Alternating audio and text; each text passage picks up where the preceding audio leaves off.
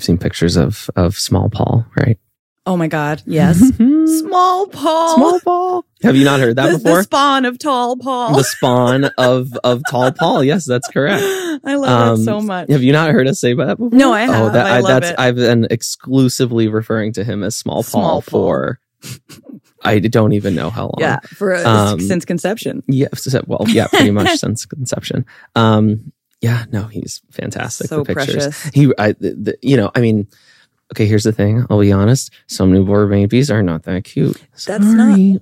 That's not not true. Sorry. Okay. but I mean, but it's a baby. Like you're not going to walk up to a baby and say, oh, it's like, no, No, they're you're not going to do that. We are genetically predisposed to think that they're cute. Correct. Yeah. No matter how ugly they That way we don't objectively are. Right, Right. right. It's Precisely. it's it's yeah. we don't eat. it's evolutionary. It's an evolutionary process that are oh man, that's um uh eating babies. Okay. Yeah, that's that's that's one way for us to get started. Um cool.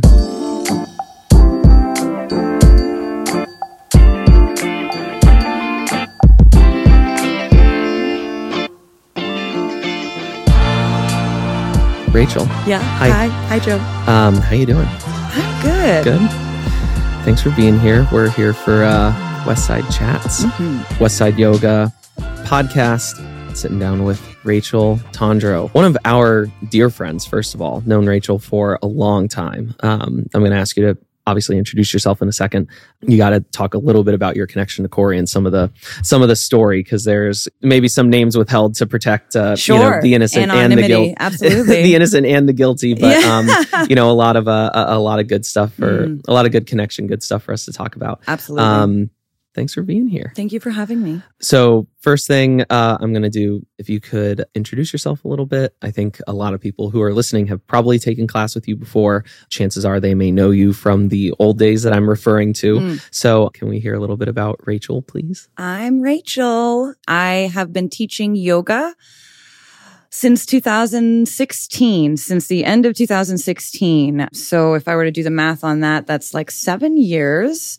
I have been practicing yoga for longer than that. Uh, I found yoga in 2010 and I uh, had zero interest in any kind of physical movement practice prior to yoga. I didn't care about exercise. I would go to my primary care doctor once a year and they would ask me the question, do you exercise? And I would laugh. I would think like, what a ridiculous, silly question. I just never found any joy in physically exerting my body Mm. in that way. And then when I found yoga, I really loved it. And I didn't exactly know why at first, but over the years, I started to feel the fundamental difference between yoga and exercise as I have come to understand it in our, you know, modern capitalist society.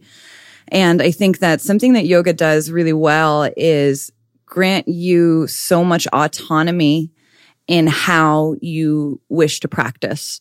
You know, if you're told to run track, then you probably have to follow the goals and the desires of whoever's coaching you.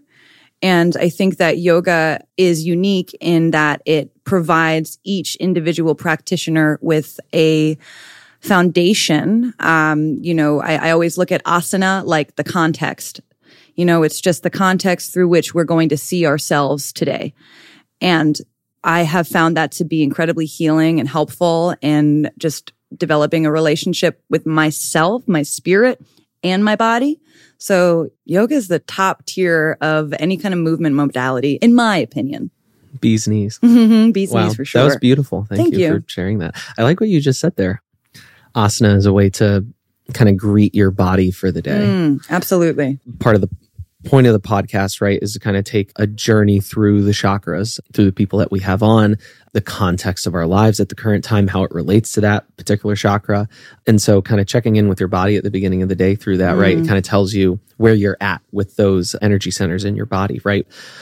What's feeling open, what's feeling closed, what's not flowing, what is flowing. Mm. Um, that's beautiful. Thanks for sharing that. Yeah, you're That's great. welcome. Yeah. the first thing that I want to do, like we uh, spoke about before we started recording, like I just said, we take a journey through the chakras. We are on our second episode for this season, and this is sacral chakra. So, can you give us a little intro on sacral chakra? Absolutely. So, the sacral chakra is our second chakra. It is located above the root chakra between our navel and perineum right? So it's mm-hmm. essentially located in our loins. Yes. Um, and what I love about that is that this chakra is not just about sexual energy, but also about creativity. Mm-hmm. And that is the place of the womb. It's the place mm-hmm. where fertile females are growing, creating life. Mm-hmm. And it comes from this space as well. So something about that is really beautiful and poetic yeah. to me. And the sacral chakra, located where it is.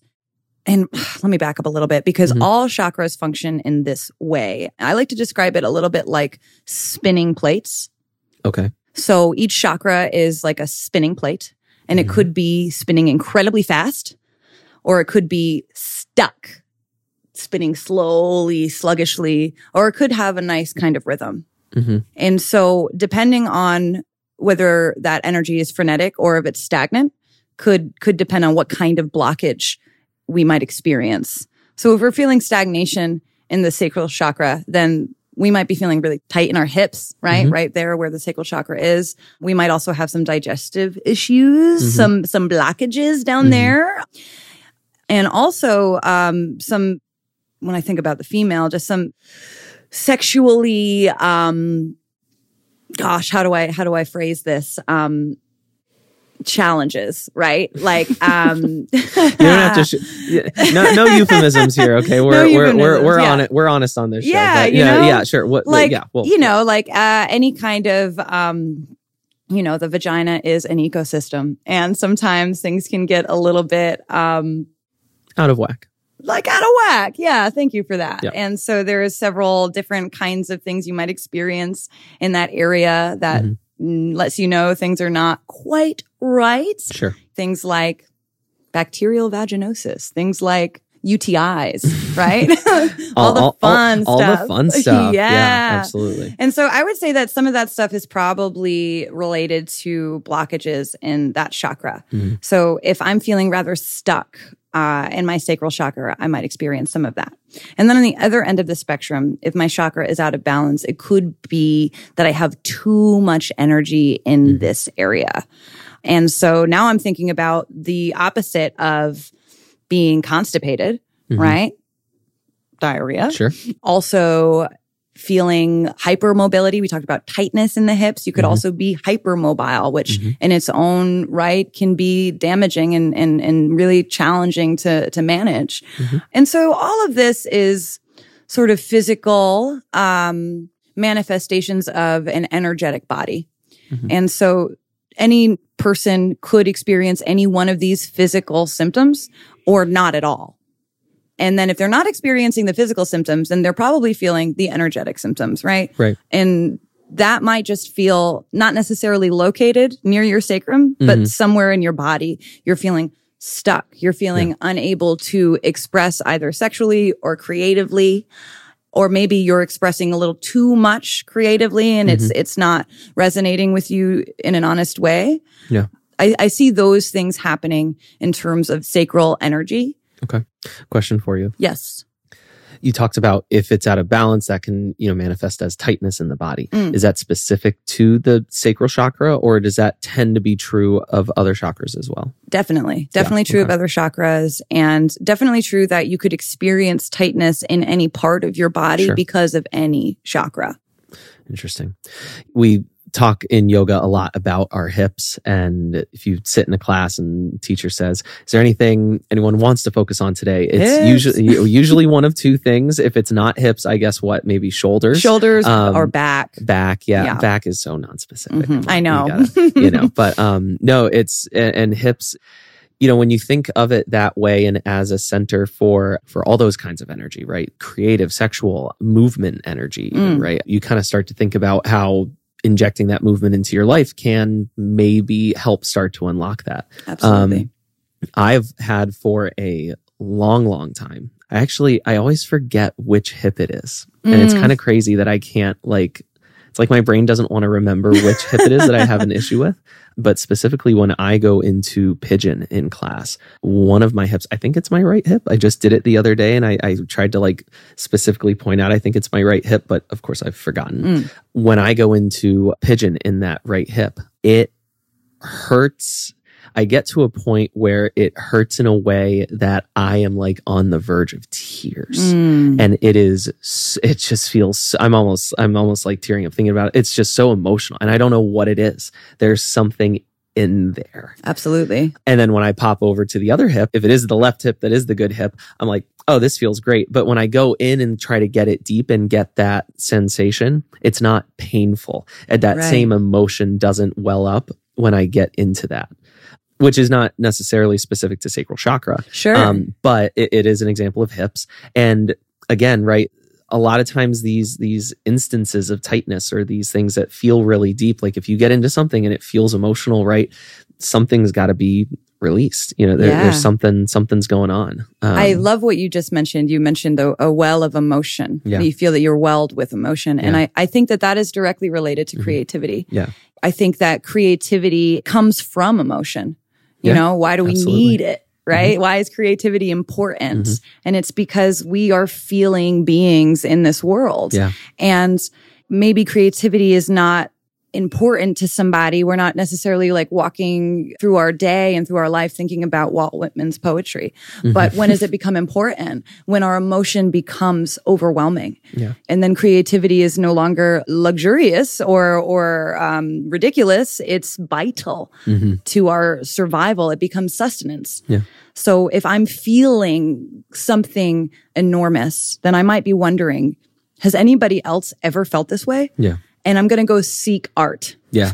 so that I can find myself Yeah. and I can find my humanity and Mhm. others deep emotion having been Yeah. expressed already. It, helps you process uh, big feelings, Yeah. big emotions, right? Yeah. um i don't know you think about like a really historical and amazing work of art Mhm. um you know you think like mona lisa the sistine chapel you know take your pick right whatever image in something your that head something that you, transcended you've time. experienced your, the grand canyon Yeah. right you know a lot of times people do get emotional when they see those things for the 1st time Mm-hmm. and you know they might not necessarily know why and Mm. it's that piece of art and it happens with music too Mm. It- it's helping you process something Absolutely. there's an episode of Bluey right now that I literally cannot watch because if I hear the music, I up it comes. It- Yep. I just the tears are coming and there's nothing I can do about it. And I absolutely love it. It feels amazing, but it is just every single time without fail.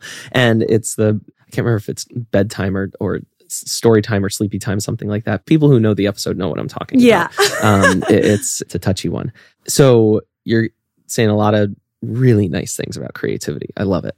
Can you give us a little bit of expansion on your creative background? Um, Absolutely. There's a lot. Uh, Yeah. And it's, I'd love to hear more. I know a little bit. I haven't gotten an update from you personally in a while. So take us through a, a history of Rachel, the Yeah. creator. I think I'll start with my mother. Okay. My mother is an opera singer and a musician. I did not know that. Yeah. Wow, okay. And so when I was growing up, I would join her at her rehearsals. Mhm. And so I would be a, a baby or a toddler or some small child sitting in an empty audience, looking up at a stage and watching this gorgeous art being made. Yeah. You know, I would listen to the orchestra warming up. To this day, it stirs my soul Mm-hmm. to hear an orchestra warming up. I iPhone needs to make an alarm sound that is an orchestra warming up. Yeah. I'm just going to throw that out there now.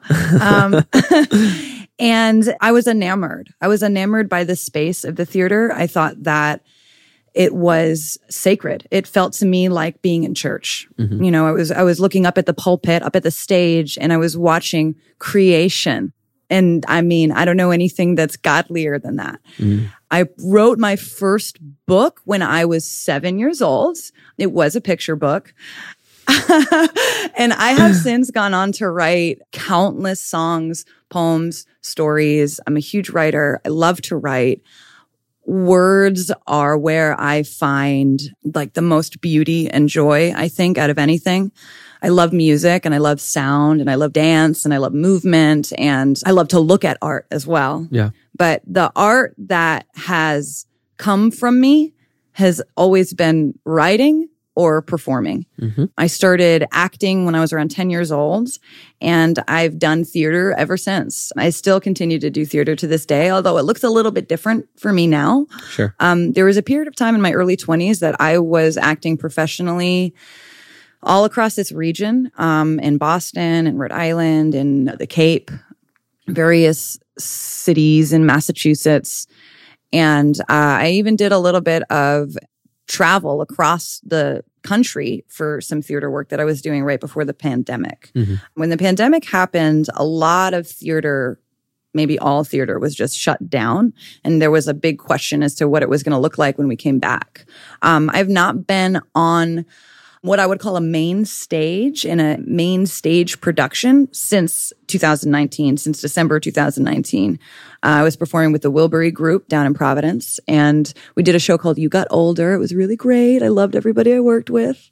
And then since that time, I have really focused my creativity towards working with youth in Mhm. recovery. So I work for an organization that's called Second Act. And we are a collective of theater artists, of actors and writers and directors and what have you. And we put together education. Our vehicle is theater. We do theater games, we write plays, we make films, and we have educational plays as well that we do for communities. So we'll do them for Oh my God, we've done it in New York. We've done it in DC. We did it at the Russell Senate building to promote legislation that was going to provide funding for teens in recovery. And so a lot of that work I was never drawn to Mhm. back when I thought, you know, I want to be an actress. I want to be an actor. Um, but I have found so much joy and inspiration and just, it just fills me so much to work with youth in this way when I was a youth, I had a lot of difficulties. My childhood was pretty traumatic and I did not know how to be in my body at all. Mhm. Theater was the very first outlet I found where I could be in my body for real, not just in my head. Mhm. You know, in fact, when I was performing, I personally felt separate from the part of my mind that is always thinking and trying to plan or trying to remember or trying to escape. I felt present for the first time in my life. And so to be able to work with youth who have similar uh, issues that I had when I was a youth and to give them this tool that helped me, Mhm. I mean, I don't know a better way to use my gift of theater, acting, Yeah. performance. And I don't know a better way. Like Yeah. this for me is it. That's amazing. Thank you. Again, you, you hit on so many things. One of the things I, I found interesting about what you're saying, and I've been thinking about this a lot lately, so many different methods Mm. through which you express your creativity writing, poetry, music, acting, performing. It's a really broad range of things that you do. Anything visual that you mentioned? No, I can't draw even a stick figure. okay. Um, well, and you know, performing to, to some extent is a visual art, right? Oh, sure. Um, yeah. But uh, I was thinking about this that like there there's some aspects of creativity that just like don't work for me that Mm. like I don't really have a connection to it. It just doesn't doesn't really speak to me. A good example, unfortunately, is dance. Yeah. I, for just for me, it's I was not a dancer. I never did anything remotely related to dance. I appreciate dance. I love watching dance. Mm. But everyone knows this course a huge Dancing with the Stars fan. Just eats it up. Can't stand it. Absolutely loves it. Watched it with her grandmother all the time. I have I have no interest. Like it's cool. I'm Yeah. like, okay, interesting. Can I, Right. can I go now? Like Yeah. you know, that's unfortunately that's my reaction. Yeah, and I feel Um, like that's okay. Yeah, you know, right, I think exactly, right. sometimes that's that's kind of what I was getting yeah, is, there's you know, like a little shame around what we are capable of or what resonates with us in terms of art. yeah. And it's like, gosh, like I'm not a singer and like I should, you know, I feel badly about Yeah. that. But, you know, if we look at any other skill, Mhm. I don't know that there's that much shame associated to it. Like, okay, am I going to be an accountant. No, numbers really don't do it for me. Yeah. And I have no shame about that. Mhm. But if I can't draw, right, Mhm. then I get a little embarrassed. Yeah. And so I, I think that's just interesting that we do that to ourselves. Yeah, it is right, and and I think you know art is art. Um, Mm. Everyone appreciates something different, or it speaks to them in a different way, right? And like I said before, a lot of times we don't really understand the emotions that either someone is presenting through art or that we are interpreting through art, right? Absolutely. And you can look at something and take away something transcendent, something revolutionary Mm-hmm. about yourself or, or experience some emotion that you just didn't really realize was there. I can look at it and say, okay, cool. Like, Right. you know, whatever. Which is and the artist can be somewhere in the middle or, Yeah. or think, you know, something on the complete opposite end that like, ugh, I hate that. I, I hate how that thing turned out. Right. But again, it's like, there's a good West Wing episode about that. That like the National Endowment for the Arts is like classic West Wing. There's like people on both sides making the argument, and it's you know what's Right. the argument for art? And they're like, are you really gonna support you know this obscure piece of art? It's like a person just making some ridiculous art display, and they're like, yes, because who are you to judge Absolutely. what is art or who you know? Yeah. And in this vein, I, I really do believe there's no bad art. Mhm. I think that art is great and beautiful and profound in it just in Yeah. its right. Mhm. You know, so this idea that we should only create art if we're good at it, I Mhm. just want to just like Yeah. dismantle. Well, like everyone has this energy center, right? I mean, when you, Mhm. to bring it back to that, everyone has creative energy. Yes. Everyone does in different amounts, sure. Mhm. In different expressions, in different qualities, quantities, yeah, uh, all of the above, Yeah. sure. But everyone has it. Everyone has it. Everyone has Everybody's it. got different modalities, different channels, Mhm. right? To the same sea. Right. And this sea is this this greater source that Mhm. put us all here. Yeah. What you and I are doing right now is creative, is Yeah. creating. Sure. Every time I open my mouth to speak, I'm creating. Mhm. I'm taking what I've experienced in the world from my perspective and I'm translating it Mm-hmm. and I'm sharing it with the world. And when I open my mouth to speak, no one has put these words together in the same way that I am right now with the same experience that I've had informing these words. No, That's Rachel, that's not true. AI has already. Some, someone's made an AI. Someone's made an AI voice model of Rachel. You, you know, and they're all, they've already said everything I could ever say. um, no, I, you know, it's um, it is interesting because it, it really is true. It's it, you have to be careful about what Mhm. you say and how you judge other, you know, Mm. people's expression. Because you know, again, there might be people who might outwardly not really express a lot creatively, right? I don't, I don't want to lean on a stereotype too hard. You said accountant before, so I'll Yeah, put it on sorry, sorry to the, our accountant sorry sorry accountants. Um i'm sure there's you know great fun loving accountants out there. I know for a fact actually that there are accountants that are yoga teachers. I've met them. But anyways right the typical stereotype would be that someone who's an accountant maybe is a little bit dull a little bit boring. That tends to be the media portrayal right? Mhm. but that doesn't mean that that person doesn't enjoy going to comedy shows or doesn't enjoy going to sporting events which are art to their own A extent hundred Um, percent.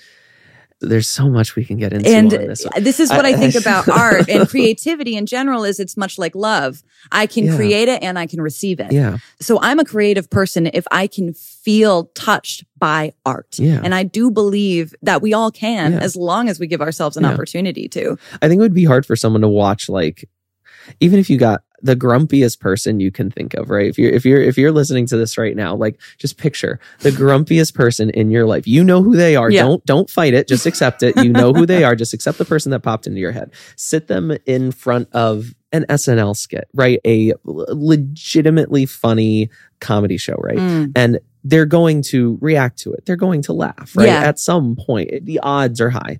And that person is still expressing themselves through art. They're Yeah. still activating that source of energy. They're giving it an outlet a lot of times, right? And, you know, we talked before about what does it feel like when that's blocked? And there's some other things that I I have in my head that I want to talk about, but blockage is kind of our our door into some some other topics that Mm. Rachel and I talked about before the podcast that we think are are important to address. Um, a little bit less positive, but we're going to hold that right there. That's our block. Blockage Right is right there. You think about art through the ages, right? And neither of us are. I, I don't know about your educational background to every extent. I am certainly not a historian, so we'll just. Mm, I that- am certainly not a I, historian. I, I am an avid fan of history. Yeah. Put it there. You think about art through the ages, right? And when we had the opportunity as individual societies to express ourselves through art, even when you think to, you know, what I'll say, we're more basic societies very long ago, Mm. right? What we might call more hunter gatherers, like groups that we would not call as developed, they still had expressions of art Mm, all over the place, right? I Absolutely. think caveman and cave drawings. It's a great example, right? They they are expressing something creatively, and then you kind of weave that thread all the way through to today, right? And theater is is there a lot. Sure. Um, they say theater is the second oldest profession. that's right. Yeah. Next to a sex worker, still talking about Is the sacral right? chakra. I haven't yeah. heard that before. That's the fir- come on. That's the first thing we sold. oh my god. Yeah. No, it's. Uh, I'm not going to argue the point. That's, But to that's great. go But off yeah, of your point on- of yeah. Oh history, um, the Renaissance came directly after industrialization. Yeah. The Renaissance was a response to industrialization. That's right. We turned the world into industry. We developed industry. We tore down fields and forests to create room for industry. Mhm. This tore into our souls so deeply Mhm. that an entire movement was born. And Yeah. that movement was art. Yeah. it really is so important. It's always there. Humans have always needed to express that, Mhm. even when living situations were not ideal, Mm. right? No proper form of shelter, even, or people kind of living these nomadic lifestyles. It is still there. That it's all you have. It's as simple as stories around the campfire, right? Mm. Um, And like you said, the the drawings of the cavemen Yeah. in the in the caves, you know, art began because it was necessary. It was had vital to tell a story. to meet one another. Yeah. So the creation of language, it was necessary, or else we would have never been able to communicate. Mhm. That was a creative endeavor. No. That was art. Yeah. And you think about that. And what always comes to mind for me is that certainly for me, a lot of times I feel like I can't express myself, right? Mm. And, and everyone can think about the ways in which that manifests for themselves. Um, but I always feel when I have the opportunity to express myself in some creative way or pick up something that I used to do that was creative. Like I used to play guitar all the time. Mm. Um, played since I was 12, was a huge part of my life in high school. And it's just post college, post Navy, all of that. For whatever reason, it's just not really something I've kept up as much. Mm. But when I get the opportunity to do that, it is so moving. It's a very unique headspace that I get into after Mm. I, I sit down and do something like that. Cause you really have to just kind of clear your mind and just either play what comes to mind or play something from memory and get into the feeling of it. Yeah. And, you know, I don't know if everyone plays that way, but it's what I do. No, I, Um, I love and that. ev- everyone has that sensation Yep. of needing to do something, even if it is the accountant that outwardly doesn't appear to have that drive, but still has some, you know, aspect of creativity that they enjoy consuming. And, and that's enough for them. It's Absolutely. everyone has that. hmm I agree. Yeah. And I think about art, like the process, right? hmm It's part fairy dust and part hard work. I don't remember who said this, but Yeah. a quote I came across a few years ago that I, I love so much is I know no other way to my art than to work at it like a worker on the railroad. yeah.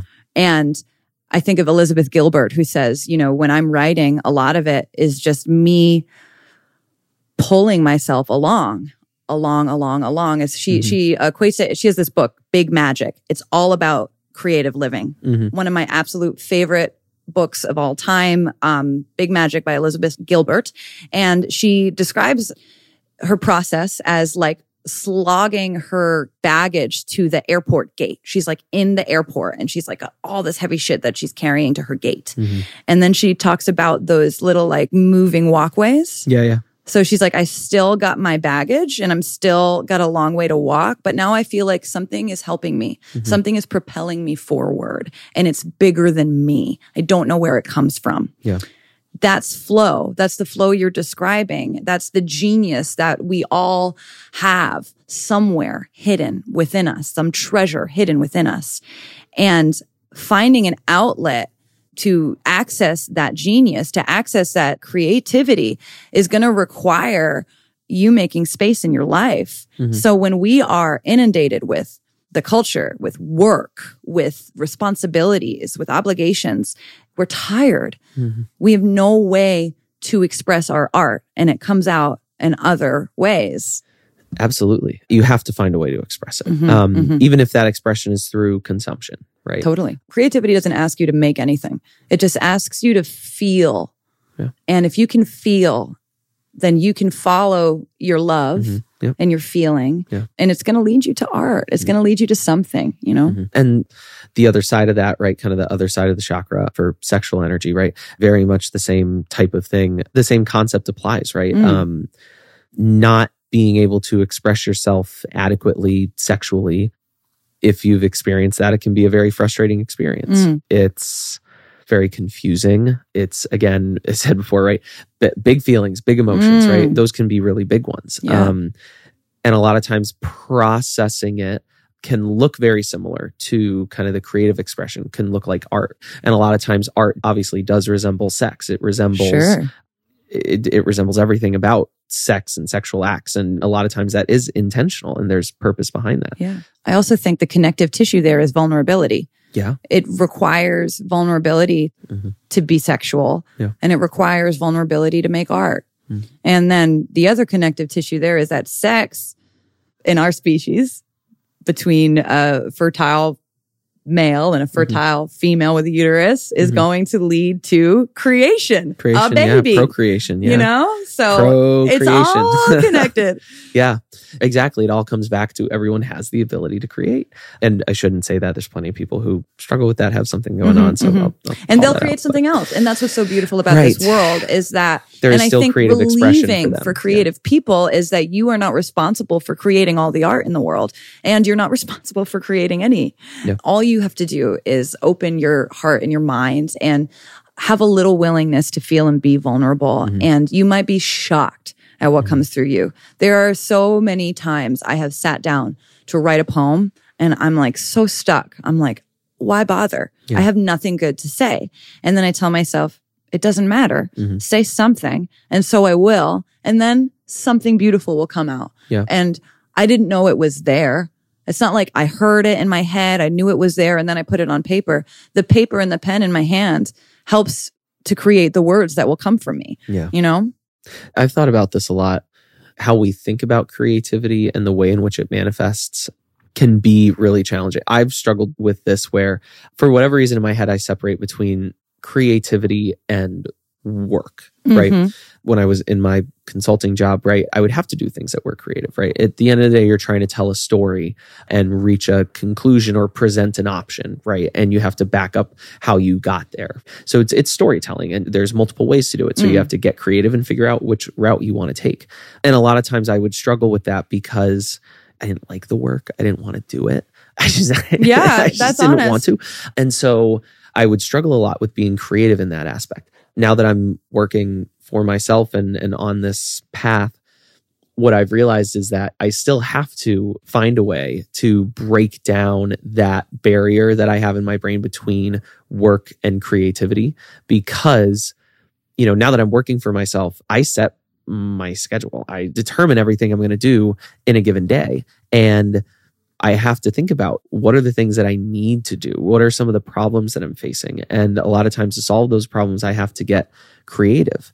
And one of the things that I've noticed recently is I've been in this bad habit recently of staying up very, very late at night. Um, really not healthy. Luckily, I can kind of take advantage and sleep in a little bit.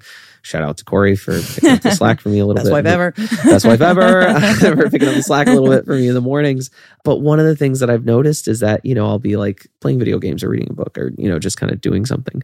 And, you know, I'll kind of be thinking about things going on in my day or things going on in the businesses, whatever. And, you know, I won't really have any like revelatory crazy ideas or anything. But as soon as I, uh, put down whatever I'm doing and go put my head down on the pillow and just close my eyes and tell myself, okay, Mm. clear your mind and go to sleep. Hmm.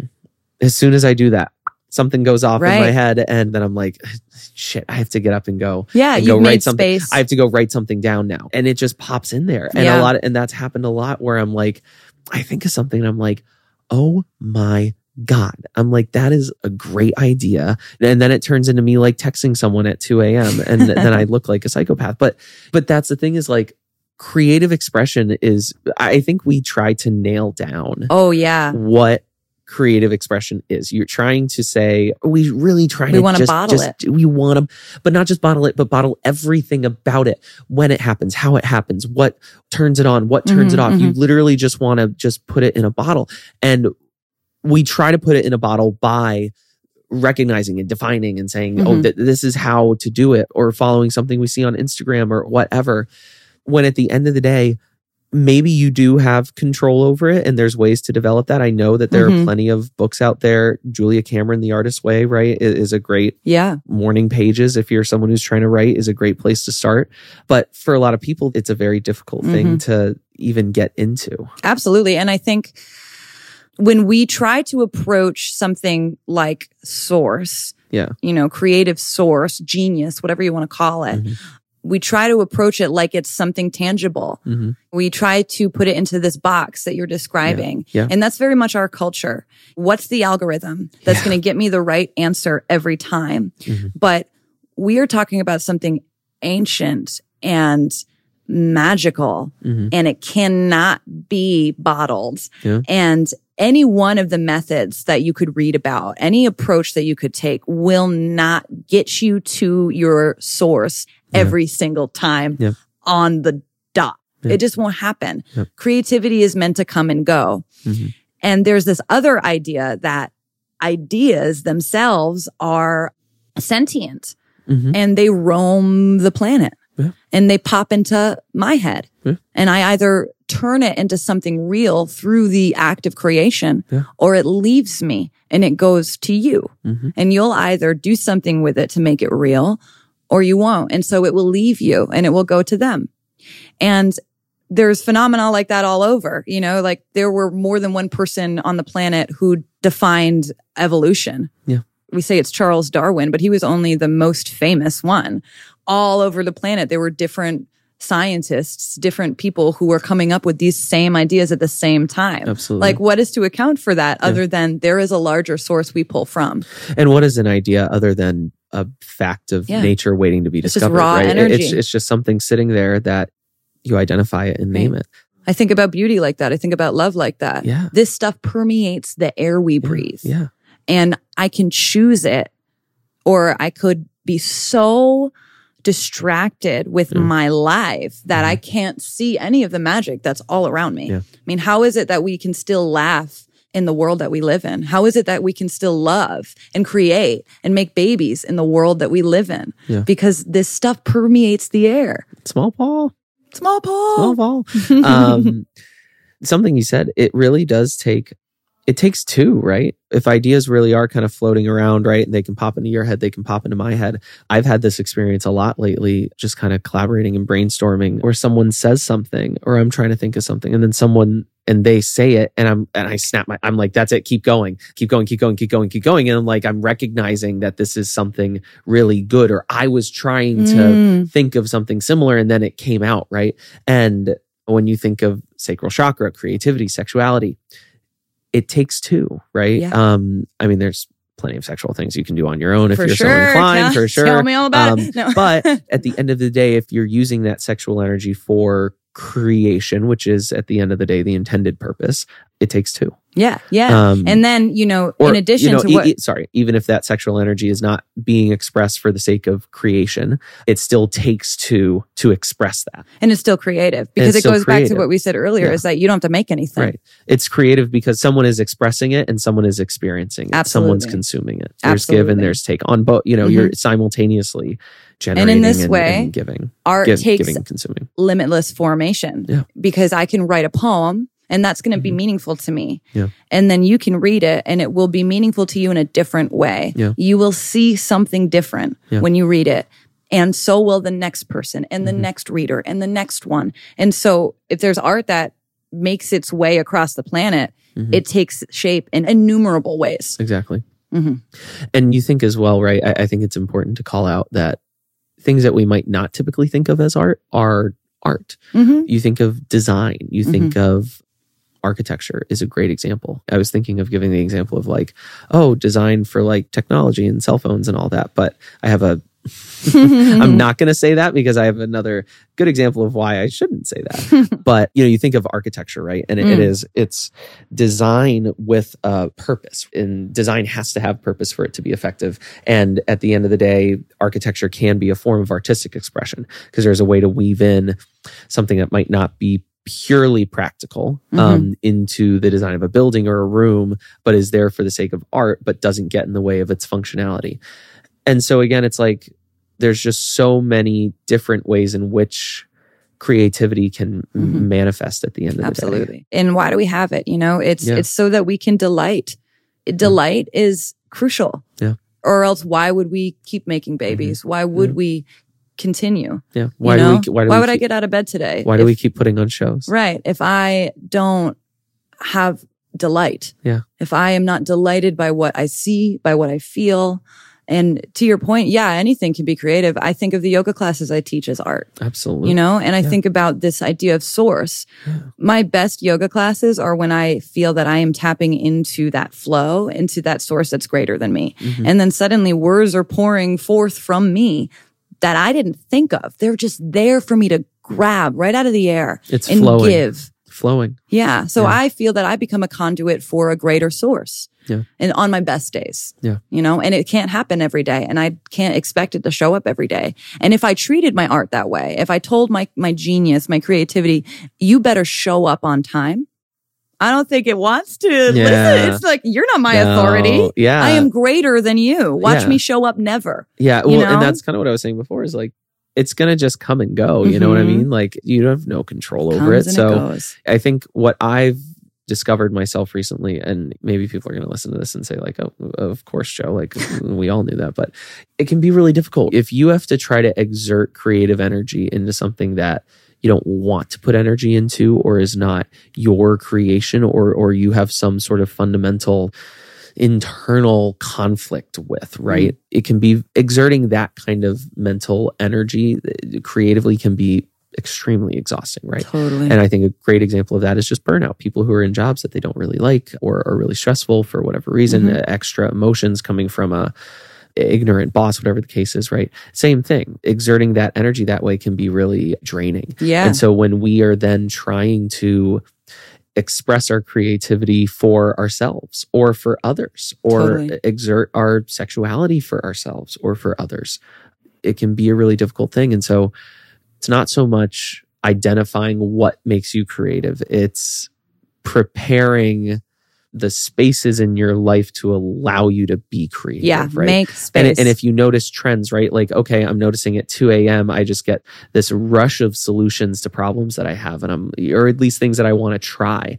And so, if that's a trend and I'm going to try to do that, great. I'll make an adjustment. I'll have a pen and paper by the mm-hmm. bed and do that. But that's the thing is I want to take advantage of those opportunities, but also make sure that I am making space in the rest of my life and making sure that, you know, I've seen a lot of stuff on social media recently about identifying energy vampires in your life, which Mm, yeah I kind of hate that term, but it makes a lot of sense, right?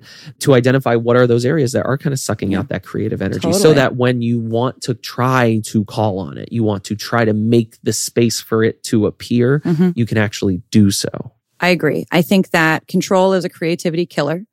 And I think that when we try to curate perfect conditions, that that can be a type of control rather than noticing what is organic and honoring that. hmm You know, one way that anybody can do this, doing what you're doing is figuring out what time of day you feel most creative, most in touch with that source and save that time for yourself. Yeah. Don't schedule work during that time. Don't sleep during that time, Yeah. right? Just give it to yourself. And then maybe that works for a few weeks and then maybe it doesn't. And then, okay, now my, this is no longer my time. Yeah. So I have to continue to pay attention. So mindfulness is a huge part of creativity because if we can be mindful, if we can sense time, if we can sense feeling, just follow your heart. Mhm. Follow your heart. That's the path. There's Yeah. no one path. Just what Mhm. delights you, what inspires you, Mhm. go after it. Yeah. I'm curious for you, as someone who is an actor who's doing things right now, what are some of the ways in which you notice that when you have to perform, right? Mm. And you kind of have to call on that creativity to some extent and, and just kind of call on it in the moment. If the show is scheduled for 2:30 on a Sunday and you're not really feeling it, it doesn't really matter, right? Right. Um so Show goes on, baby. Show goes on. Um, how do you, as someone who is creative both in their professional life and in their personal life, what does that look like for you? Is that is there a big struggle there? Is there a way that you're able to kind of get yourself in that space so that it's not too creatively taxing? You can call on that energy later. What does that look like for? yeah, for you? uh, that's a great question. Um, for me, when I get on stage before the lights come up, I feel my feet on the floor. I feel myself breathe and I get myself very focused on being in my body rather than being on stage. Yeah. The other thing I do is listen. Listen, listen, because the trap that an actor can fall into is trying to repeat something that was magical before. Mhm. You know, I had this moment, I said this line in this very specific way, and it, man, did I nail it. And so Yeah. tomorrow I come back and I try to do that again. Yeah. It won't work because what created the magic in the first place was organic. So I Yeah. cannot control it Mhm. to make it happen a second time. Mhm. What I can do is approach today the way that I approached last time, which Yeah. might have just been by letting go, Mhm. by listening to the person I'm in the scene with so that I can respond in an honest way. It's like mindfulness. I do the same thing when I'm in the room. Sometimes I start a yoga class and I think, oh my God, I am so tired. I taught so many yoga classes this week. I have nothing to say. Yeah. And if I really, really, really try to be profound and good at what I'm doing, it's probably not going to be that authentic and people are going to feel that. But if I let go of this idea that I have to be good Mhm. and I let myself be in the room, then the source might find me. Yeah. It also might not. We Yeah. might just have a bad day, but that's Yeah. okay. Yeah. You know, if we maybe want to open that door a little bit, Mm. um, you said about being on stage, right? Mm. Like some days it's just not going to be there, right? Either it's not going to be there or the way that you perform something one day is going to be different from the way that you perform it in the next performance. And that's okay, right? Creativity is expressing itself in a different way that day, right? Maybe there's something about the character you're realizing or or whatever the case is. But a lot of times when we can't make that expression, addiction comes into play a- Sure. a, lot of times. I also think that if I'm having trouble accessing my emotion, Mhm. something that people will do, if you've seen it before, is they'll drink. Something I did, drink to Mhm. access emotion. yeah, yeah. If I drink, then I'm going to get to turn off the part of my brain that stops me from feeling, right? So that might be the gateway. And then it Yeah. can turn, I think, definitely towards addiction or Yeah. The substance use or whatever you could be addicted to, whether that be Yeah. gambling, sex, work, alcohol, drugs, anything at all. Yeah. That could be an outlet for feeling overwhelmed in life. You know, my emotions overwhelm Yeah. me or my my obligations overwhelm me and I must escape consciousness to feel freedom. Mhm. And then you do that enough times and your whole brain and body are going to respond and change and now you become Yeah. addicted. You're exactly right. A lot of times getting into addiction or getting into something that resembles addiction, right? Because, you know, we think addiction, we think drugs. It's Right. not just drugs. It can be sex addictions, gambling Yeah, addictions, social like media. you said. Social media. I mean, any sort of thing, right? It takes a lot of energy. It takes a lot of energy to invest in an addiction, so it really speak, does. right? Rachel and I both have our own experiences with substance abuse addictions to alcohol buddies over here Yeah. to some extent.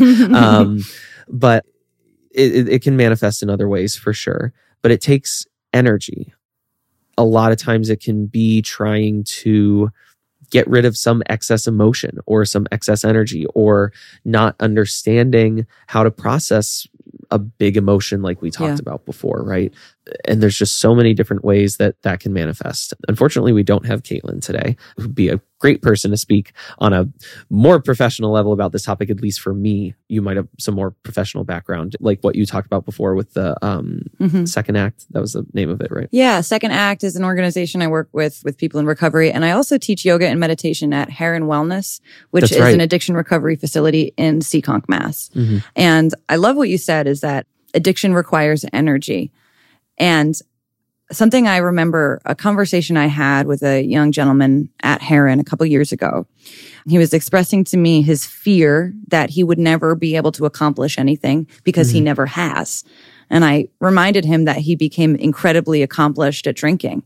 Like you're really, you, you put a lot into it. Yeah. You have drive. You drove yourself here. Yeah. All you got to do is take your drive, your commitment to your desire and transfer that to another Yeah. thing. Yeah. You know? well, and it's like, you know, you said before, your brain's not an algorithm. It's not a computer at the end of the day. You cannot control necessarily when it's going to give you what you want, right? You, you just don't have control over that. But because of that, your brain doesn't know what to do with certain things. Sure. And, it, and when it doesn't know what to do, hey, let's let's pound that bottle. Let's, Yeah, you know, because let's, let's drink a little bit. It's, re- it's a Um, reliable outcome. It's yeah. So if I'm uncertain about anything, Yep. then I'm going to turn to what I understand. Mm-hmm. And if I understand that when I drink a bottle of wine, my brain turns off, then I'm going to go there. It's a reliable outcome. Yeah. It's stability. Yeah. Right. And I know there's a lot of other aspects that get into why some people are more prone to addiction than others. There's Mhm. plenty of childhood backgrounds, Sure. genetic, you know, plenty of other things. But, you know, from a creative perspective, you know, someone who's struggled with addiction to some extent and has also struggled with expressing creativity. To me, it certainly feels interconnected. And again, everyone has their different amplitudes, right? Like some people just feel more. Mhm. Um, their tendency towards something addictive is stronger than the next person, right? And again, there's there's aspects to that that are out of their control. It's Mm. physical, can't control it, born with it, right? Totally. I But it- feel lucky Yeah, to I tell you the I- truth. I know, right? You know, we had a friend recently um, who passed away. We don't have all the details yet, but it seems to be that it was an overdose, likely tied to fentanyl. This is a couple days old, and it's you know I, I've been thinking a lot about this and how to how to grapple with that, and I've been trying to think Hmm. about it from the perspective of sacral chakra and expressing creativity and my own struggles with addiction and what I did to get out of it. And this person was an addict for a long time, but was then clean and sober for a very long time, right around our age, and had apparently started using again recently. And, you know, ended up in a situation, ended up overdosing. When I was trying to think about this from the sacral chakra perspective, you know, addiction, i- i- it's a form of creativity almost to some Mm. extent. It's like a, It's a way to express pain.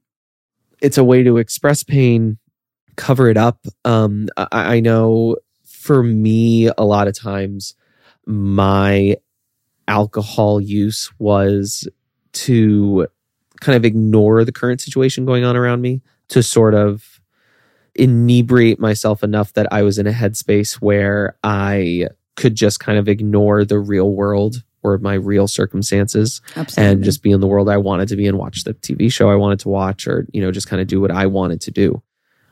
You know, and I think about uh, that same energy, right? I said before we started recording, I do still drink now. I was sober for a little bit over a year, a couple years back. And I'll drink every once in a while now, but honest to God, I have one or two beers and I feel hungover the next day. And I'm like, this, like, my body doesn't feel good. yeah. I don't know. Maybe that's the 30 year old coming Could out. be. I It haven't had be. a drink since I was 26. Well, there you go. So, um, but you know what I mean? It's Yeah, like that. That's it's your your you still are expressing that energy. You're popping that vent. You know. yeah.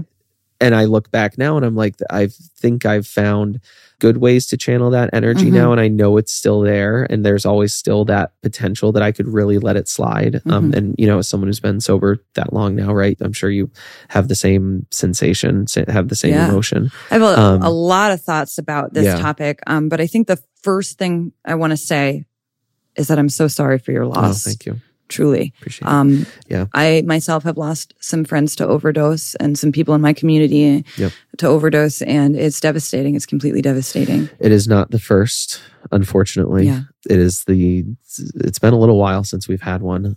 One of Corey's childhood friends. So I knew her for a long time. She was a good friend. Mhm. Um, but yeah, if, if anyone's listening around this time you see Corey, try to give her a hug if you Yeah. can. She needs some help right now. I think Um, as, the, as does the family. But I think the next really important thing to mention anytime overdose comes up is that overdose is a failure of treatment and it's not failure of an individual. And I think that when we have so much stigma connected to substance use disorder, that we can look at overdose like the failure of the individual, or we can look at relapse like the failure of the individual. But I look at it like cancer. You know, when a person has a recurrence of cancer, we recognize that the treatment failed, or we recognize that we need different treatment or more treatment. Mm-hmm. And that's true about substance use disorder too. And the unfortunate reality is that an outcome of substance use disorder is death.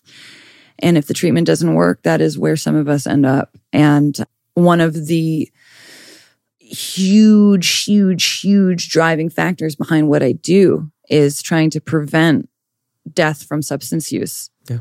through providing creative outlets. Yeah. And I've worked with this organization since 2014. Wow. In 2014, I was still in active addiction. I was at a point where I related to the work we were doing because my sister was in active addiction too. So at that time in my life, my sister was missing as far as I knew. Mm-hmm. My family and I had not seen her in a couple years. So I was doing this work from the perspective of a person who loved someone with substance use disorder.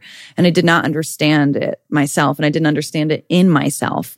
And then doing this creative work helped me get closer to who I was, helped me to see what was happening in my life. And then I was able to identify as a person who struggled with substances. I was then able to approach recovery. Mm-hmm. And for me, it's looked like abstinence because if I touch even one drink, I, I, just don't know where I'll go. Because the kind of drinker that I was, was mm-hmm. I could walk into a room and say, I'm only going to have one. But halfway through that one, I became someone else. Mm-hmm. There's this idea that spirits, we call alcohol spirits, right? Yeah. Um, there's this idea that are you gonna when, are you gonna give me flashbacks to AA meetings in, the, in the, good book and all that? oh my god! I don't know that this is an AA idea, but it could be. So the idea is that um, when we are under the influence of drugs and alcohol, if this isn't an idea, this is actually what happens. Sure. Your prefrontal cortex goes to sleep. Mm-hmm. The idea is that when that happens, your boundaries, the boundaries of your body are disintegrated. And just like ideas can come into you, so can spirits come yeah. into you. Yeah. And yeah, so the personality can shift and change. We see somebody under the influence and they're suddenly someone else. Yeah. You look back at some of the great artists of the world. You look at uh, Eugene O'Neill, the playwright, a lot of playwrights. Tennessee yeah. Williams. we, we, we, were talking. We were talking about this before we started. Yeah. There's a tendency when you see creative people in the media, we would you know refer to as celebrities, right? Who who tend to be artistic. You know, a, a lot of times that art comes with a lot of fire, a lot of mm. storminess, um, sure, a lot of addiction, a lot of drug abuse, a lot of I guess you could say behavioral issues, right? Yeah. People, you know, a lot of and, and what's dangerous a lot of women about beaters, that things like that, presentation right? I mean, yeah. is that we can begin to take on this idea that we have to be in pain in order to be creative. Yeah. And that's devastating mm-hmm. because that would make me hold my limitations at a value level. I'd say, well, I need my addiction because it makes me interesting. It makes me creative. Mm-hmm. Only when I'm drinking can I create. And that was how I felt for some time. Yeah. And so when I stopped drinking, I actually found that alcohol had limited my creativity. I was under the impression that it was helping to bring about my creativity, but I had no idea yeah. because I had never given myself the evidence of what it might look like to create as a sober individual. Yeah. And I think that it goes hand in hand because I think deeply feeling people can be incredibly creative. Mm-hmm. I think deeply feeling people can also, because of their deep feelings, want to escape that part yeah. of themselves. And what better way than into a bottle of anything, pills, your, po- your poison of choice. Yeah, your yeah. poison of choice. Um, as you were saying that, I kind of realized like I had a specific period in my life where I was I was drinking very heavily and like why was I doing it? A lot of times it would be kind of escaping to let my mind be creative so that I could watch like a TV show or play a game or do something where I could connect with the characters or connect with the story or develop my own version of the story or something along those lines. And to this day, what I've realized is that a lot of times that was me trying to visualize or manifest or come up with the story. Mm. And, you know, I was really choosing to kind of apply that to a reality that wasn't real, something I wanted to make in my head, as opposed to, you know, trying to use that same visualization in my active life. Mm. Um, and you know it was a lot of things were upsetting made me want to drink and that was the manifestation of it and now being several years removed from that now i look back at that and i kind of recognize that's what's up so now when i when i see it in myself that you know i am getting kind of frustrated and i'm getting snappy and i'm irritable and you know whatever you know, I realize I have to find some sort of outlet. I need something creative to do. I'm thinking of a story or something's bothering me and I can, you know, write it out or draw about it and, Mm. and do something like that. I've been more visual lately. I've Yeah. realized like I'm, I'm remembering, like if I visualize, we have an event coming up like we talked about before. I won't say anything about that right now, but I was visualizing the space as we were talking about it and going over details of it. And I was realizing that I was actually holding on to the details and certain aspects of the conversation that we had a lot better when I visualized the space and how I saw it. Because we would Mm. talk about details like it's a yoga event. So we were talking about details like, well, where are people going to be placed? How are they going to be positioned? What is the light going to look like at that time of day? Are we going to have some sort of a stage or a platform or a runway for a teacher to move throughout the class? And going through all this, and I realized like, wow, I'm remembering a lot more of like the details or the decisions that we made through just visualizing. And I say all that, I think, because again, that creativity, it can take many forms. And again, not an expert. I'm Mhm. a I'm a dummy most of the time. To me, it seems that there is a connection between finding a productive outlet for that creative expression and using that as a way to mitigate the potential to turn towards a negative outlet, Yeah. a drug. because you transmute energy. Yeah. You know, you transmute emotion. And when I am feeling overwhelmed by emotion, Yeah. and I take that energy and I create something with it, that shifts into delight, joy, excitement, inspiration, or I might even feel it deeper. Yeah. But now I have something to pour it into. Yeah. And that is just healing. Yeah. I think it's important to call out as well, right? A lot of what we're saying, we're focused on the creativity side of things. A lot of what we're saying does apply, I think, for the sexual side of things. Yeah. We don't have to get too, too crazy on that side. But if someone's feeling a block in anything that we've talked about thus far, right? Anything that we've said throughout this entire conversation applies to sexual energy, someone's sexual drive, someone's desire to be with someone, right? And a lot of times if someone is struggling and isn't isn't feeling sexual, isn't Mhm. feeling horny, we might Yeah. say, right?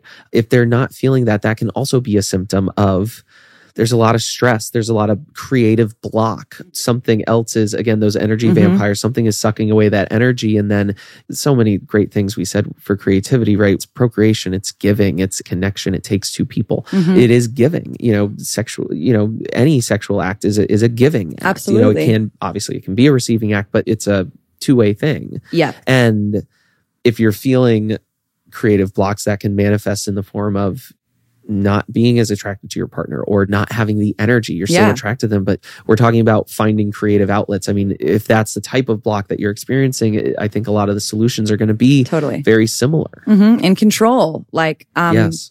have you ever chased an orgasm? Like desperate for it. And you're like, come on, come on, come on, come on, come on, come on, come on, come on. Right? Like you trying to control Can a be honest? natural creative Can I process. be honest? Yes. No. well, that's because you're not a woman. That's because I'm not a woman. Exactly. That's exactly right. Oh my God. Oh man. Yeah. Oh, so funny. sometimes there's like, uh, No, but oh, yes, I'm I almost there. I'm almost there. And then Understand. it doesn't happen. And Yep. I think part of that is the desperation. Yep. The desperation and the control. Can it happen now? But it's but it's also a block too. It's a That's block. the thing. It's like I talked about the thing with my hips before, right? I got Mhm. one fucking side that I can't do pigeon on, and it makes me want to fucking cry when I do it. Yeah. But it's the same thing. It's the same concept. If you're experiencing a block, it can be that same sort of. Mhm. It can be a block in your ability to Mhm. uh, sexually create or output. You could experience your creativity and be so afraid of it that you block it. Yeah, exactly. Right. Right. You're getting in your own way. You're experiencing a block, and it's preventing you from getting to where you want to go. Right. Mhm. It, it it all comes back to the Yeah. same thing, right? And again, the sexuality side of it, it can again be a contributor Totally. to Like- addiction. Someone's sexually frustrated. I mean, that can absolutely Mhm. be, it can just build up in the whole mind storm that is, you know, all of the circumstances and the noise, and you're trying to get rid of it. And it's just voices, and, you know, you're Mhm. just trying to cut through it. And that's all creative energy that just doesn't have a place to go. And, Right. and people getting into sexually questionable activities, right? I mean, it's the same kind of thing as finding an outlet. It's the Mhm. same type of outcome. Yeah. It's all just trying to find an outlet Mhm. and and of where course does it manifest? we are and that's what all of this is right Yeah. addiction art anything i'm looking for an outlet i'm Yeah. looking to do something with what i feel Mhm. and if i'm unwilling to feel then what i'm looking to do is erase myself erase and block my feelings further because i cannot and i will not experience them i do not trust them Yeah. then the other side of it is I have these big feelings. And although I'm not looking forward to it, I'm going to be vulnerable enough to let them wash over me and wash through me. Mhm. And then if you think about where this chakra is located, right? Here's my window, Right. right? My opening Yep. where it can either come through me or I can be totally blocked. Yep. And if nothing can come through me, then Mhm. why would it come into me? Why Right. would it come towards me? Right. I'm blocked. Right. Very challenging stuff. Mm. You know. So I, I want to try to talk about things that we can do. Right? Yeah. Um I actually was just reading this article in the Atlantic the other night and I sent it to Sharina, my business partner, also a teacher at the studio. We'll sure have her on the podcast sometime soon. I sent her this article about this monk in Vermont who runs a monastery. The acronym, I believe, is MAPLE, and I believe it stands for the Monastic Academy. Those two might be wrong, but I'm pretty sure it's the Monastic Academy for the Preservation of Life on Earth. Wow. And this guy has this belief that technology and the industrial revolution started the decimation of life on earth um which Couldn't agree more. I, it's extremely fatalistic, nihilistic. Apply what you want to it. I, I'm not going to say I disagree either. Um, it was very interesting, but what he talked about was that, you know, especially with the onset of artificial intelligence, we really have to be careful with how it's developed. He's a Buddhist monk. I want to say he's, I can't remember if the term was ordained. I want to say he was ordained in Zen Buddhism. I, I might get that wrong, but we'll put the link in the description for the show. And if you don't have an Atlantic subscription, I'll contact me. I'll find a way for you to read it for free. It's scary, but it's really interesting. He's a Buddhist and so, you know, believes in the Eightfold Path and spreading that message and, and trying to make sure others are, are following that as well. He has people that will come to the, you know, essentially retreat center to meditate. And then he'll also host retreats for tech companies, for Mm. employees that work in AI at That's tech cool. companies.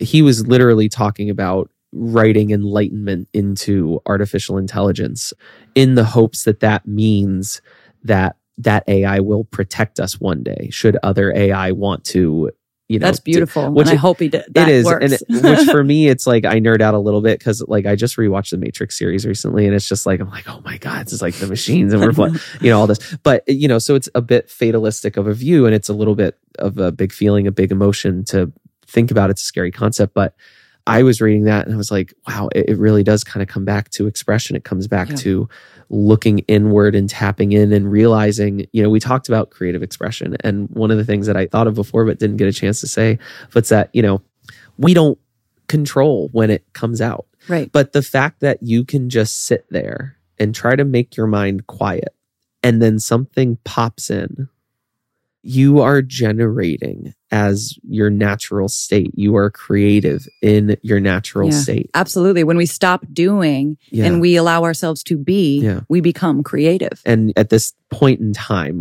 you know, there's a lot of language models with AI right now. There's a lot of different revolutions, but you know, ChatGPT is the one people think the most Yep. of, right? ChatGPT is a language model. It's not going to put anything out unless you put something in. Even then, it's calling on just everything it's read on the internet, essentially, and how people talk to spit something out that sounds like it came from a human, right? But at the end of the day, if you don't prompt it, you don't get anything. Hmm. It can't just create an idea It can't create on it can't own. just raise its hand and say, "Hey, Yeah. someone listen to me and listen to this idea like you and I can." Which right. you know, and so this guy talking about this, and I'm like, man, he's kind of crazy, but it's fascinating. It's, Yeah, it's, it's I like love that's, It, it's such a cr- crazy AI concept. tries to connect to consciousness through the human. So we're the middleman. And you're right. AI can't on its own open itself up to that higher consciousness and create from there. It needs human beings and it needs an algorithm, right? And that's not right. what we're using.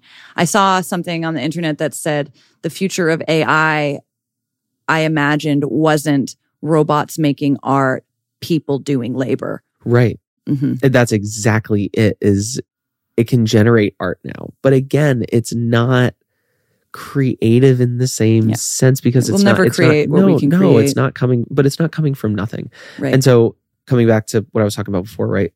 What do you think people can do who feel like this may be something that they're struggling with? You know, they want to open that sacral chakra. They want mm-hmm. to start doing some of that work. What are some of the things that people can do to work on that? I think the number one thing that people can do is to make art, mm-hmm.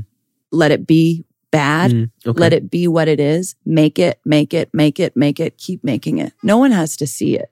Paint your painting. It doesn't have to look good. It doesn't yep. have to look like anything. Yep.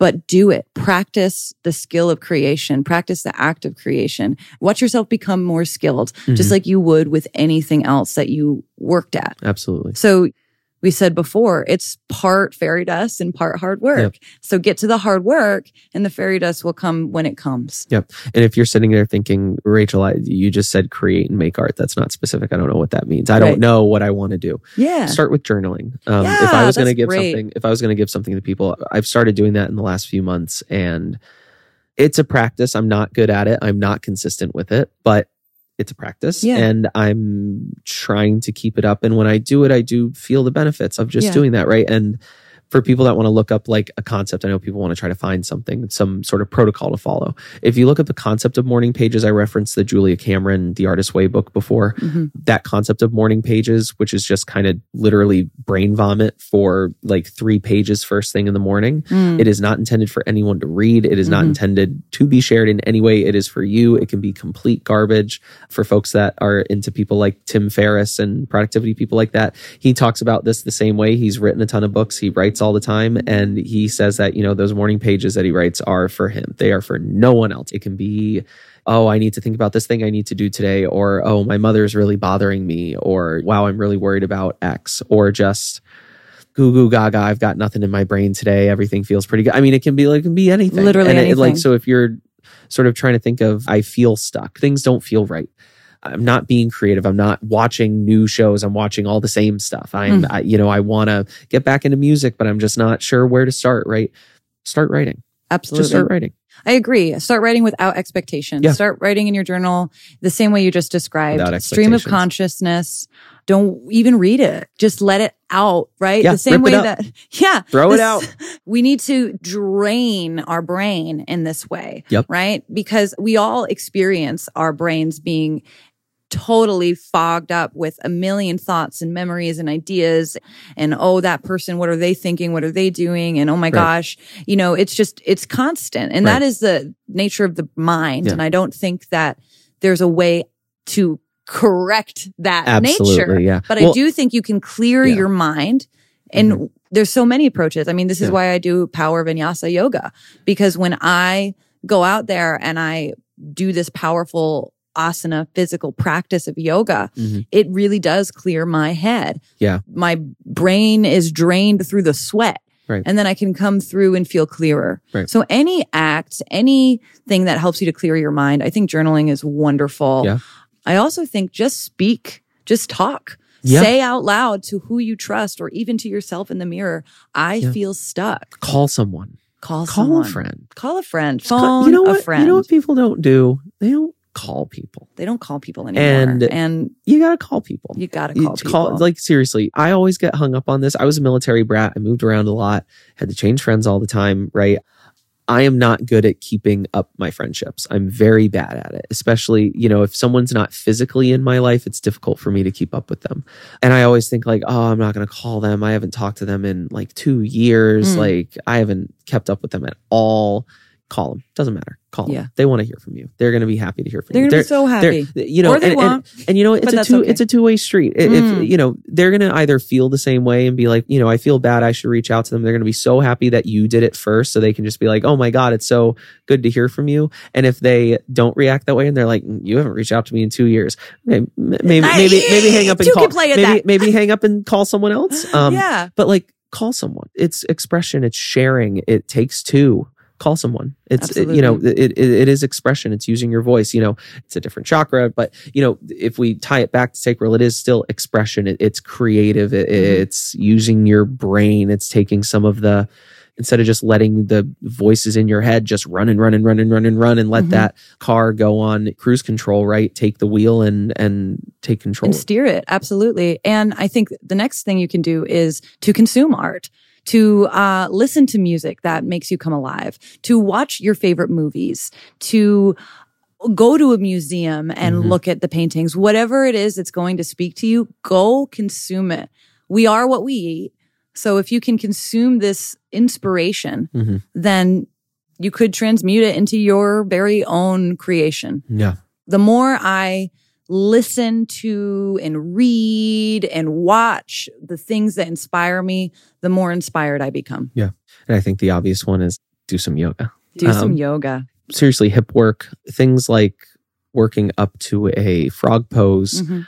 talked before about doing things like pigeon even getting into lizard anything where you know you're going to have one leg that is kind of further back on the mat and the other leg feet kind of in line the other leg is forward there's a lot of different variations of that a lot of different poses that use Mm. that structure you know any one of those is going to be kind of hip opening Sure. one that I always like is if you're in kind of like a runner's lunge and then you put your hands down for lizard for people listening. I'm trying to make it descriptive enough.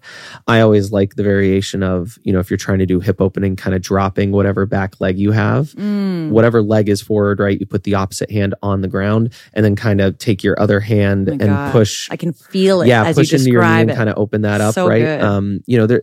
I mean, you can always Google hip opening stuff, but you know, if you really want to do something, right, reach out to a yoga teacher, right? Any, if you go to the studio here, re, you know, just ask any of your teachers, reach out to them on Instagram, ask for their phone number if you want, and just say, hey, you know, what can I do at home? What can I work on in my own practice to, Mhm. you know, kind of open this up? And it does help. We didn't really talk about you know the benefits of doing physical movement or physical practice to address creative blockages but that is a huge component right and i think people kind of realize that now right you know you see on social media like mental health walks right Mm. it's a great concept it's getting some of that energy Yeah. just some of that stagnant energy out and it lets you kind of create in the way that you need to create it lets you focus on your job or get back to whatever you were doing Makes a lot of sense. Yeah. If this body Yeah. is the container for my energy, then I want to clean out the container from time to time. Yeah. And maybe that means every day, Yeah. right? Any kind of movement can shift how we feel, right? We know this because when we run hard, our heart beats fast. yeah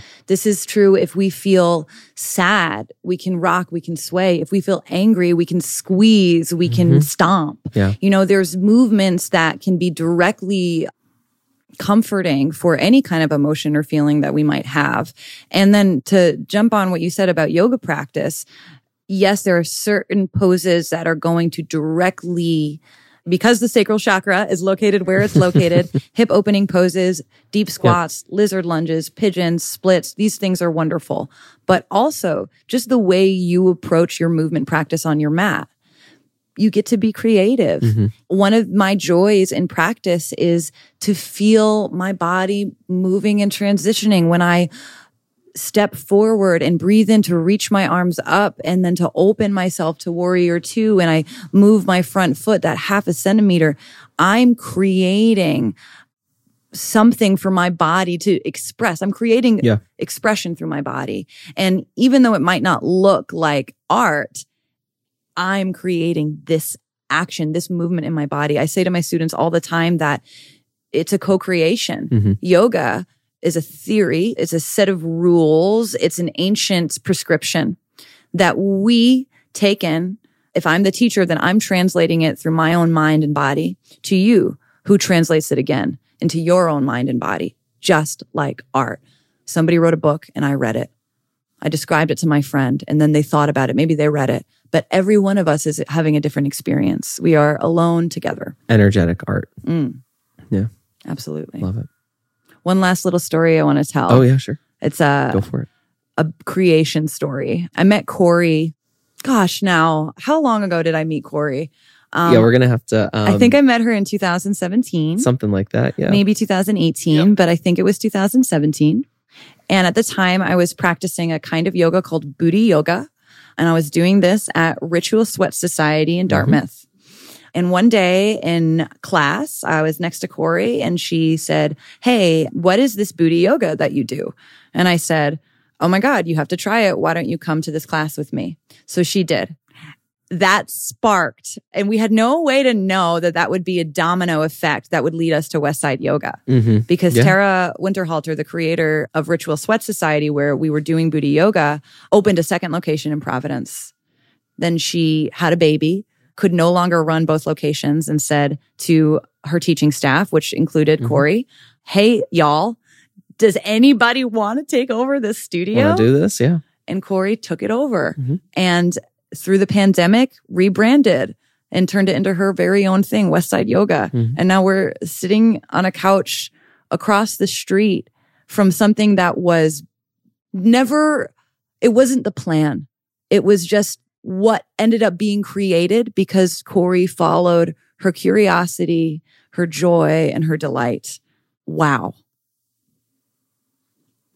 It's cool stuff. None of this was part of the plan. Mm-mm. None of it. None of it, but here we are. But here we And are. And that's what creativity looks like. That's exactly You it. know, this is a quote that I absolutely love. The writer of the book, Dr. Zhivago, wrote uh, this. Uh, Oh, yeah? His name is Boris Pasternak. Okay. No genuine book has a first page. Like the rustling of the forest, it is begotten God knows where, and it grows and it rolls, arousing the dense wilds of the forest until suddenly it begins to speak with all the treetops at once. Wow. Very beautiful. that. Well, this has been amazing. Thanks for really thanks for coming and sitting down with me. Thank you. We'll make sure that you know the links for second act and everything else that you do work with. If people are interested in learning more, we'll have that in the description and everything. Yeah, thank you for sitting down with me. This was awesome. My absolute Awesome. pleasure. Thanks, Joe. Okay. Bye. Bye.